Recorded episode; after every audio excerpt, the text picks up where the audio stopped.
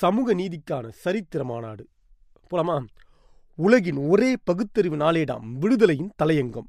நாள் இரண்டாயிரத்தி இருபத்தி மூன்று ஏப்ரல் ஐந்து. சமூக நீதிக்கான சரித்திர மாநாடு திமுகவின் சார்பில் அகில இந்திய அளவிலான சமூக நீதி மாநாடு. மூன்று நான்கு இரண்டாயிரத்தி இருபத்தி மூன்று மாலை காணொளி மூலம் ஏற்பாடு செய்யப்பட்டிருந்தது. குமரி முதல் காஷ்மீர் வரை என்று சொல்லத்தக்க வண்ணம் அனைத்து மாநிலங்களையும் சேர்ந்தவர்கள் பங்கேற்று மிகவும் குறிப்பிடத்தக்கதாகும். பல மாநிலங்களின் முதலமைச்சர்கள் மேனாள் முதலமைச்சர்கள் நாடாளுமன்ற உறுப்பினர்கள் கட்சிகளின் தலைவர்கள் அரசியலுக்கு அப்பாற்பட்ட திராவிடர் கழகம் போன்ற அமைப்புகளின் தலைவர்கள் என்று பல துறை பெருமக்களும் பங்கு கொண்டது சமூக நீதி வரலாற்றில் என்றென்றும் பேசக்கூடிய ஒன்றாகும். இந்திய அரசமைப்பு சட்டத்தில் உறுதி செய்யப்பட்டது சமூக நீதியாகும். இந்திய துணைக்கண்டத்தை பொறுத்தவரை சமூக நீதிக்கு முன்னோடி மாநிலம் தமிழ்நாடு. திராவிட இயக்க கோட்பாட்டில் அடிக்கோட்டிட்டு குறிப்பிடத்தக்கது சமூக நீதியின் முக்கிய அம்சமான இடஒதுக்கீடாகும்.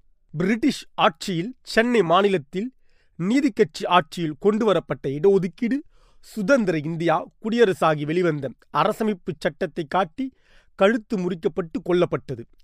சமூக நீதி மாநாட்டுக்கு தலைமை வகித்த தமிழ்நாடு முதலமைச்சரும் திமுக தலைவருமான சமூக நீதிக்கான சரித்திர நாயகர் மாண்புமிகு மானமிகு மு. க. ஸ்டாலின் அவர்கள் அந்த நிலையை சுட்டிக்காட்டி இந்திய அரசமைப்பு சட்டத்தின் முதல் திருத்தம் கொண்டுவரப்படுவதற்கு முக்கிய காரணம் தந்தை பெரியாரும் அறிஞர் அண்ணாவும் என்று மிக சரியாக எடுத்துரைத்தார்.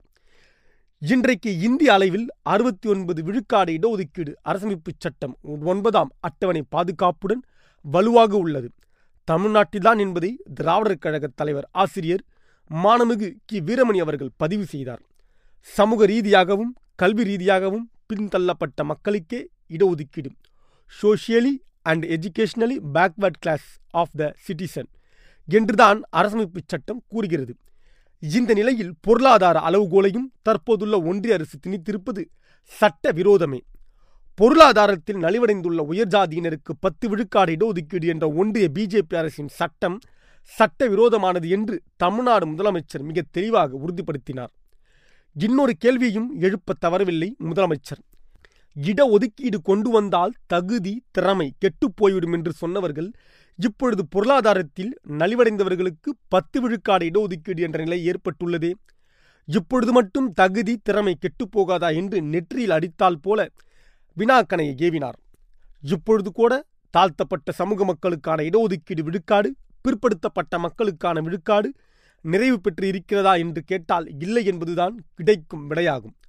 அதிலும் இருபத்தி ஏழு சதவீத விழுக்காடு பிற்படுத்தப்பட்ட மக்களுக்கு ஒன்றிய அரசின் துறைகளில் இடஒதுக்கீடு என்று சொல்லிக் கொண்டாலும் பதினைந்து விழுக்காட்டை தாண்டவில்லை என்பது எத்தகைய பெரும் கொடுமையாகும் அநீதியாகும்.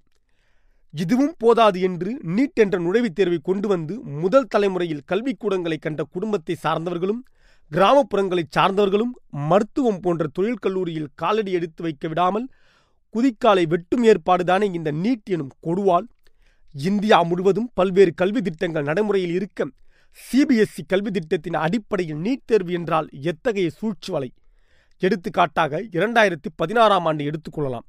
இரண்டாயிரத்தி பதினாறாம் ஆண்டில் நீட் தேர்வு இல்லாதபோது சிபிஎஸ்இ பாடத்திட்டத்தில் படித்தவர்களுக்கு கிடைத்த இடங்கள் அறுபத்தி இரண்டு என்றால் நீட் வந்த பிறகு அவர்களுக்கு கிடைக்கப்பட்ட இடங்கள் ஆயிரத்தி இருநூற்றி இருபது. அதாவது இருபது மடங்கு அதிகம். தமிழ் வழியில் படித்தவர்கள் நீட்டிக்கு முன்பு பெற்ற இடங்கள் இரண்டாயிரத்தி பதினைந்தில் இருந்து இரண்டாயிரத்தி பதினாறில் ஐநூற்றி பத்து. இரண்டாயிரத்தி பதினாறில் இருந்து இரண்டாயிரத்தி பதினேழில் பெற்ற இடம் ஐநூற்று முப்பத்தி ஏழு. நீட்டு வந்த பிறகு இரண்டாயிரத்தி பதினேழு இரண்டாயிரத்தி பதினெட்டு பெற்ற இடங்கள் வெறும் ஐம்பத்தி இரண்டு. சமூக நீதியில் அக்கறை உள்ளவர்கள் முன்னுரிமை கொடுத்து போராட வேண்டிய இடம் இதுவாகும். கர்நாடக மாநிலத்தில் இருந்து வந்த இஸ்லாமியர்களுக்கான இடஒதுக்கீடு பிஜேபி ஆட்சியில் இப்பொழுது அறவே நீக்கப்பட்டு விட்டது. இந்த நிலையில் இந்திய துணைக்கண்டத்தில் தாழ்த்தப்பட்ட பழங்குடியினர் பிற்படுத்தப்பட்டோர் சிறுபான்மை மக்கள்தான் பெரும்பான்மையினர். ஆனால் நாட்டிலோ நூற்றுக்கு மூன்று விழுக்காடே உள்ளவர்கள் கையில் அதிகாரம் குவிந்துள்ளது.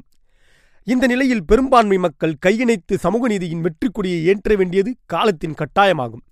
இந்த வகையில் கடந்த மூன்றாம் தேதி மாலை காணொளி மூலம் நடத்தப்பட்ட தேசிய அளவிலான சமூக நீதி மாநாடு முக்கியத்துவம் வாய்ந்தது. இது தொடக்கமே. முழு வெற்றி கிட்டும் வரை போராடுவது வெற்றி பெறுவது அவசியமாகும்.